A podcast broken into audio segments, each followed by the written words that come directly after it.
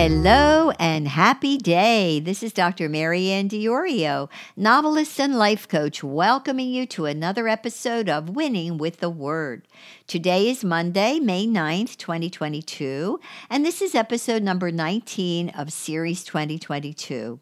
This episode is titled Progressive Christianity, the Hoax of the Century. It has been said that the most dangerous place in the world is inside a church. Why? Because one would never expect to find Satan inside a church.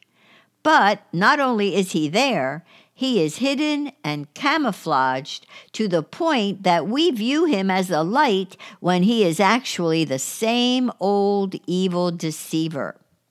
So, how has Satan infiltrated the church today? What am I talking about specifically? I'm talking about progressive Christianity. You may have heard the term. It sounds so innocuous, doesn't it? So cool, even. After all, progress is a good thing, right? Not always. In fact, progressive Christianity is not progress at all but rather a falling away from the essential truths of Christianity. It is the most dangerous heresy or conglomeration of heresies to have infiltrated the church in this century. Progressive Christianity now has a strong but sinister presence in our seminaries and pulpits. It has even found its way into the media that is unashamedly propagating its tenets in order to undermine the truths of the gospel of Jesus Christ. When the Apostle Paul was on earth, he warned of heresies that would enter the church. He called these heresies, quote, another gospel, unquote. He warned in Galatians chapter 1 verse 9 that if anyone preaches any other gospel to you than what you have received, let him be accursed. Pretty strong words. Progressive Christianity is another gospel, not the true gospel of Jesus Christ, not the gospel we received from the Word of God. So, what is progressive Christianity? In what ways is it a false gospel? Progressive Christianity grew out of the emergent church movement of the late 1990s and early 2000s. As its name implies, progressive Christianity considers it progress to re examine, redefine, and, if necessary, reject the historic doctrines of the Christian faith. Here are some of the problems with the teachings of progressive Christianity. Number one, it denies that the Bible is the divinely inspired Word of God and absolute truth. Number two, it denies the doctrine of original sin, the biblical teaching that every human being is born into this world spiritually separated from God by sin. Number three, it ignores the concept of sin altogether and does not teach about the need for repentance for, from sin and accepting Christ as Savior and Lord. Number four, it denies the blood of Christ, his substitutionary atonement on the cross, and the resurrection. Number five, it denies the existence of hell, a very real place where those who reject Christ will spend eternity. Number six, progressive Christianity aligns itself with anti biblical cultural trends like abortion, same sex marriage, and gender identity.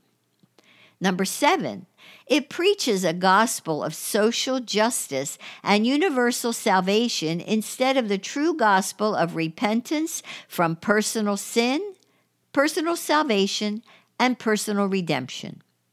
Number eight, it places undue emphasis on saving planet Earth, worshiping the earth more than the creator of the earth.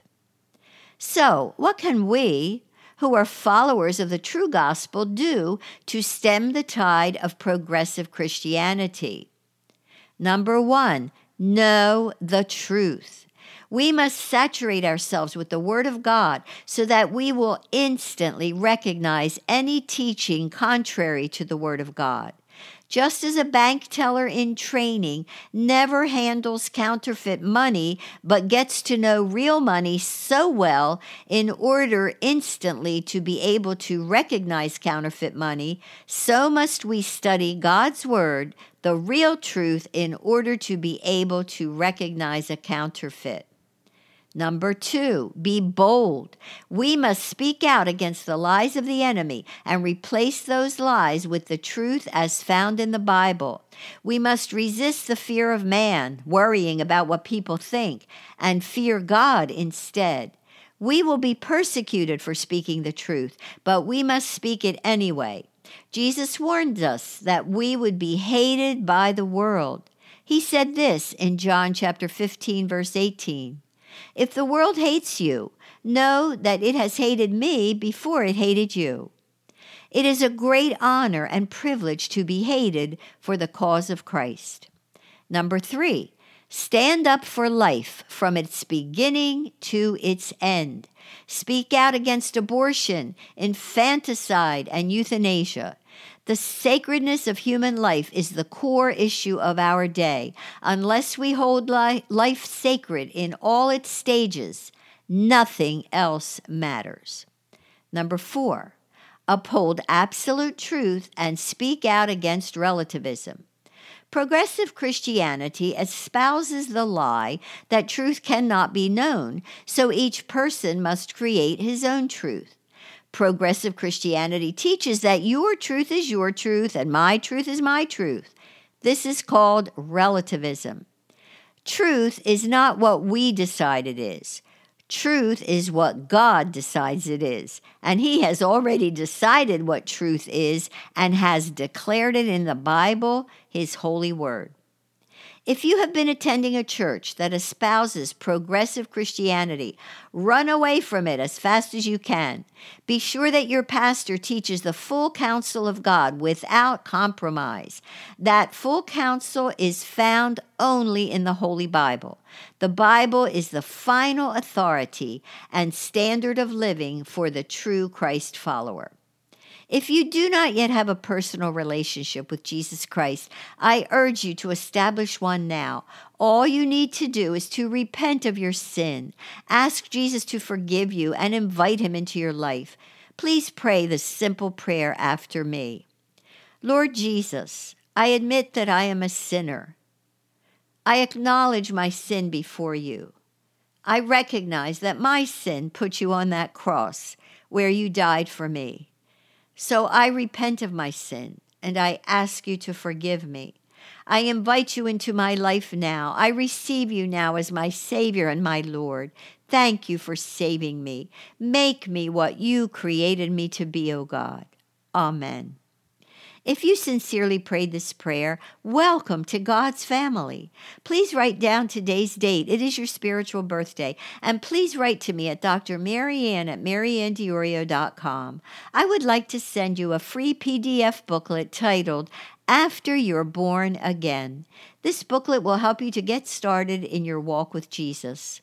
I also encourage you to get yourself a Bible and read it every single day. The Bible is God's love letter to you, His manual for your life.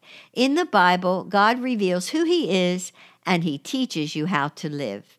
Finally, ask the Lord to lead you to the church of His choice for you, where you can learn about Him and have fellowship and encouragement with other Christ followers. It is critically important in these last days to fellowship with other believers who are mature in Christ and who can guide you as you grow in Him. If you did not pray this prayer with me, please reconsider. Jesus Christ is coming back soon to remove from the world all those who follow him.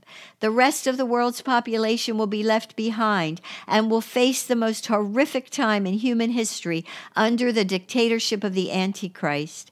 If you do not believe me, do your own research. Thousands of years ago, the Bible predicted exactly what is happening in our world today. Everything is coming to pass exactly as the Bible predicted. The Bible has never been wrong. I have been following Jesus for 52 years, and he has never failed me, nor will he ever fail you if you choose to follow him. I urge you, follow Jesus Christ. Accept him into your life. He is the only way to be saved. If this podcast has helped you in any way, please consider supporting it by becoming one of my valued patrons. Just go to patreon.com slash winning with the word to join my wonderful team. Winning with the word now reaches 70 countries throughout the world because of the help of patrons like you. Patrons receive numerous benefits in appreciation for their support. Until next time, remember that God loves you just as you are and just where you are, and that He will help you to keep on winning with the Word.